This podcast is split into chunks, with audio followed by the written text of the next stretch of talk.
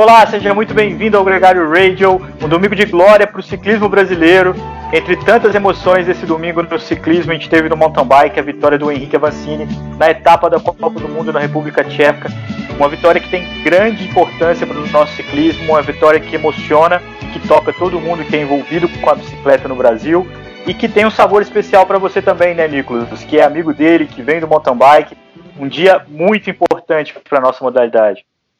Cara, que animal, eu tô assim, arrepiado até. A felicidade pelo Henrique e pelo Brasil é enorme, por toda a família do Avança que tá por trás, pelos patrocinadores, pelo projeto pessoal da Caloi que apostou lá atrás, em 2013, quando iniciou o projeto. Na época a gente foi companheiro.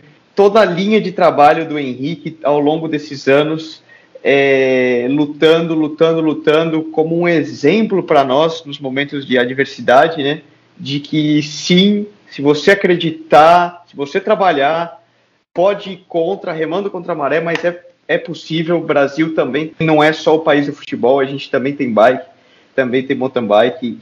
Cara, eu tô realmente muito emocionado, uma felicidade enorme pelo nosso país, pela bicicleta, porque ele realmente rompeu barreiras hoje. E uma vitória na iminência do Campeonato Mundial. Semana que vem tem um Campeonato Mundial na Áustria. O Avancini tem um quarto lugar com o melhor resultado. Tem aí muita chance de subir ao pódio, que já seria um feito significativo, e de brigar pela vitória, porque não? Hoje não parece que ele tem um gap tão grande quanto já existiu para o próprio Nino e tudo mais, e vai motivado pela vitória, né, Nicolas? Hoje, assistindo a prova, tanto a vitória dele no short track quanto na vitória dele nesse domingo na etapa da Copa do Mundo com o percurso olímpico, ele venceu com a cabeça muito boa, né? Trabalhou muito bem a prova, trabalhou muito bem taticamente, não se expôs tanto na frente quanto ele vinha fazendo, de tentar sempre atacar muito forte no começo da prova, e foi genial, cara, foi genial, e vale um destaque muito grande, porque assim, não é uma vitória do acaso, não é uma vitória de uma estrela que surgiu cósmica e que brilhou e que fez o cara ganhar.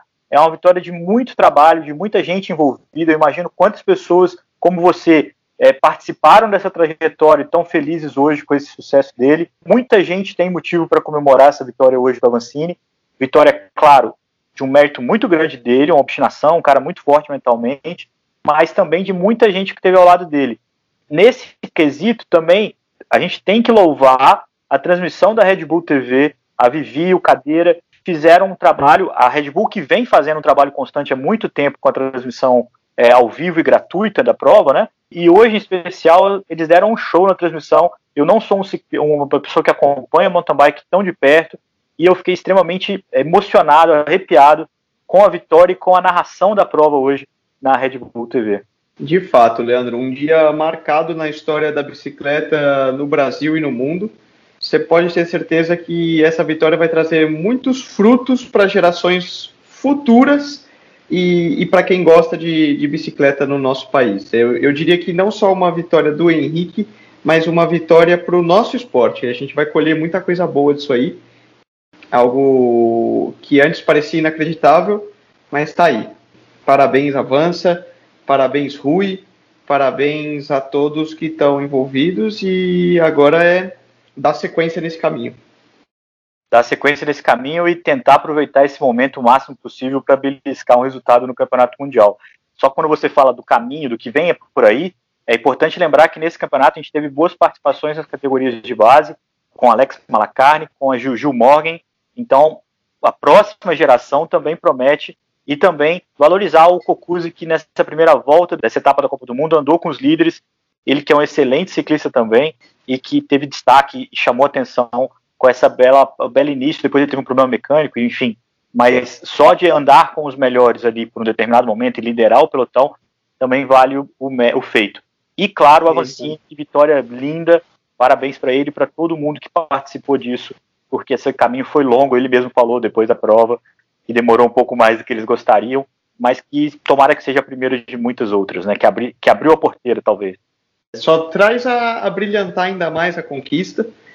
E eu acho que o que você mencionou, o fato é que a gente já está colhendo os frutos, a gente já vê essa nova geração motivada, e mostrando que pode ter uma renovação, que não é só o Henrique, que o esporte como cultura está mudando no nosso país, em especial o mountain bike. Eu do ciclismo de estrada, claro, me dói, gostaria de ver isso também na estrada, mas é um processo.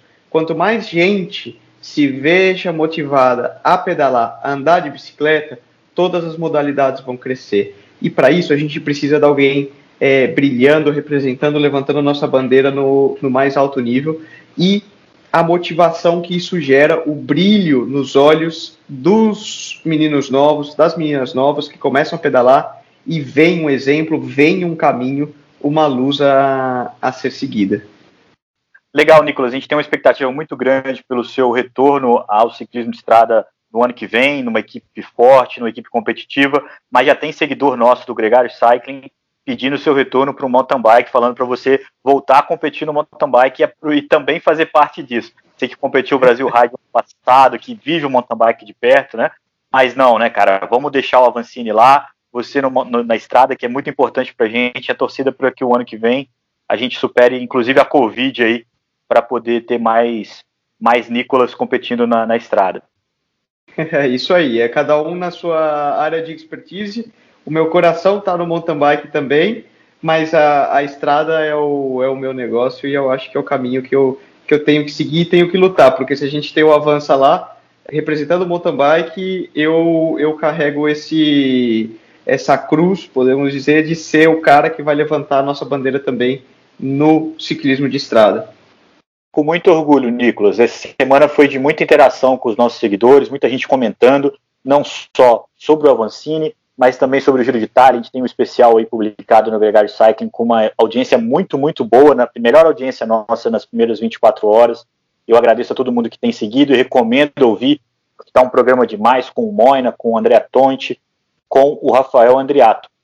E o Giro já está rolando, a gente teve as duas primeiras etapas no sábado e no domingo, foi até previsível a vitória do Filippo Ganna no contrarrelógio inaugural, uma vitória do Camisa Arco-Íris, que vestiu a camisa rosa, e defendeu ela na segunda etapa, na chegada em Agrigento, uma chegada em subida, que viu o sucesso de outro italiano, da UAE Emirates, o Diego Ulissi, que conquista sua 7ª vitória em grande volta, 7 no Giro, deixando em segundo lugar o Peter Sagan. Peter Sagan, que andou batendo na trave no Tour, foi para o Giro e já bate na trave. Ele é um cara que está sempre entre os primeiros, até por isso ele tem mais segundos e terceiros lugares em grandes voltas do que primeiro, hoje não foi diferente. Leandro, parece que o Sagan roubou o antigo título do Greg Van Avermaet, que era o eterno medalha de chocolate, o eterno segundo, batia na trave e nunca entrava. E esse ano o Sagan tá super regular, né? A gente viu ele no Tour sempre ali brigando, camisa verde, em várias etapas na frente. E agora no Giro de novo, primeira etapa, tava ali mostrando que tá em boa forma, tá motivado, tá comprometido. Mas falta aquele 0,3%, 0,2% para ele chegar lá e arrematar. Essa é uma tônica da carreira do Sagan, viu, Nicolas? Ele tem muitos segundos lugares e muitos terceiros lugares. Isso é desde o começo da carreira dele, desde que começou no Tour de France. Ele vive isso porque ele está sempre na briga. Então ele compete com os velocistas puros, compete com os punchers igual hoje com o Diego Ulissi, nem sempre ganha. A maioria das vezes está no páreo. Hoje não foi diferente. Ganha quem assiste a prova, porque é sempre bonito. Hoje ele foi muito sagaz na hora que ele buscou a fuga no final da etapa. Não deu tempo dele se recuperar para um segundo sprint. Hoje ele sprintou 2 vezes. Ficou em segundo. O Filippo Ganna defendeu a camisa rosa e vai defender ela amanhã, nessa segunda-feira, na subida do Etna. Não vai ter muita chance. Não acredito que ele vai conseguir defender essa camisa numa subida tão dura. 18 km de subida. Ganhamos todos nós que vamos assistir uma etapa muito difícil logo no começo do Giro. O Thomas está muito bem, o Nibali está muito bem, fez top 10 hoje. Então a gente tem bastante coisa para assistir, com 2 destaques negativos desse Giro, o abandono no sábado do Miguel Angel Lopes e no domingo, né, do russo Vlasov. A Astana perdendo 2 nomes muito importantes tão cedo nesse Giro de Itália. De qualquer forma, tem muita coisa por vir, muita competição para rolar e ninguém perde por esperar. Nicolas, mudando de assunto, assim como o Nino Schurter passou um pouquinho de raiva ficando em segundo lugar, aparecendo na foto do Henrique Avancini hoje na chegada da Copa do Mundo, Outro camisa arco-íris passou uma certa vergonha hoje. O francês Juliano Alaphilippe comemorou cedo demais a vitória na Liège-Bastogne-Liège. Na estreia dele com o arco-íris, foi furado pelo Primož Roglič, que venceu a monumento mais antiga do ciclismo. Rapaz, hoje parece que o sol não estava brilhando no final desse arco-íris para nenhum dos dois, né? Foi inusitado. Eu admito que eu estava acompanhando a prova do mountain bike no Red Bull e estava com o celular na mão e o tablet na outra, assistindo tudo ao mesmo tempo ali, um pouco do Giro, um pouco da Liège, e logo que acabou o Henrique no mountain bike, eu já parti nos quilômetros finais ali da Liège, e quando eu vi o Alaphilippe levantando o braço, ainda ali talvez a falta de 20 e poucos metros, eu falei, nossa! E justamente, ele levantou os braços, foi celebrar, Primož Roglič veio embalado, e na linha de chegada, a gente viu no photo finish, conseguiu dar o jump e passar na frente do Alaphilippe. A foto sai com o Alaphilippe e as mãos abertas, né, comemorando, e o Roglič cruzando ele. Falar que é um erro extremamente juvenil, né? Quem sou eu para criticar o campeão do mundo? Ele mesmo deve estar com uma raiva de si próprio enorme, porque é uma tremenda juvenilada, como a gente fala, né? Mas realmente dói no coração você perder um monumento como é a Liège-Bastogne-Liège. Depois de tudo que ele fez, foi uma prova muito dinâmica, ele foi muito agressivo, honrou a estreia dele com a camisa arco-íris, inegavelmente, né? Ele honrou a camisa arco-íris até os 300 metros finais, porque ele caiu, trocou de bike, trocou de sapatilha, buscou, atacou, fez chover hoje na Liège-Bastogne-Liège, e no finalzinho ele lançou o sprint. Quando ele viu que o Richie ia passar ele fez um movimento que fechou um pouco o Richie, ele foi punido por isso, mesmo que o Roglič não tivesse passado ele. A gente nunca sabe até que ponto a organização agiria diferente, né? Mas ele foi relegado ao último do grupo, ele terminou, a posição dele foi a quinto lugar, a gente não sabe se ele tivesse realmente ganho, se teriam punido, mas o fato é que em segundo lugar ele foi relegado ao quinto, fez uma bagunça ali no final, o Alaphilippe com a camisa arco-íris. Só confirmando, o Roglič ganhou, Mark Richt ficou em segundo, o Pogacar ficou em terceiro, o Pogacar também foi prejudicado por esse movimento do Alaphilippe.